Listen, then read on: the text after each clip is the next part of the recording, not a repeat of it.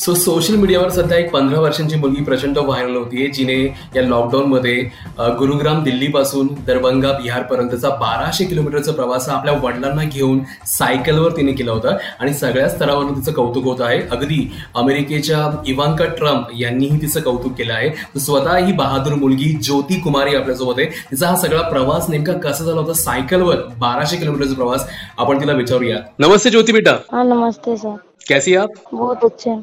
अच्छा ज्योति आप क्या पढ़ती है हम यहाँ दरभंगा दरभंगा में कौन सी कक्षा में पढ़ती है आप एट में एट्थ में आप पढ़ती है अच्छा तो आप दरगा दरभंगा में रहती है तो आप दिल्ली में क्या करती है आप दिल्ली में हम पापा के पास गए थे मेरे पापा को 26 जनवरी को एक्सीडेंट हो गया था और हम 30 जनवरी को वहाँ पे गए थे अच्छा तो पापा दिल्ली में रहते हैं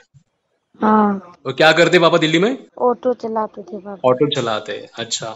तो पापा का एक्सीडेंट हुआ था पापा को देखने के लिए आप दिल्ली गई थी और लॉकडाउन शुरू हो गया हाँ सो आपल्यासोबत आहे आता Jyoti Kumari don't go anywhere सुंदर हो ninety three point five red F M मी अभिनीत तुमच्यासोबत आहे बजाते रहो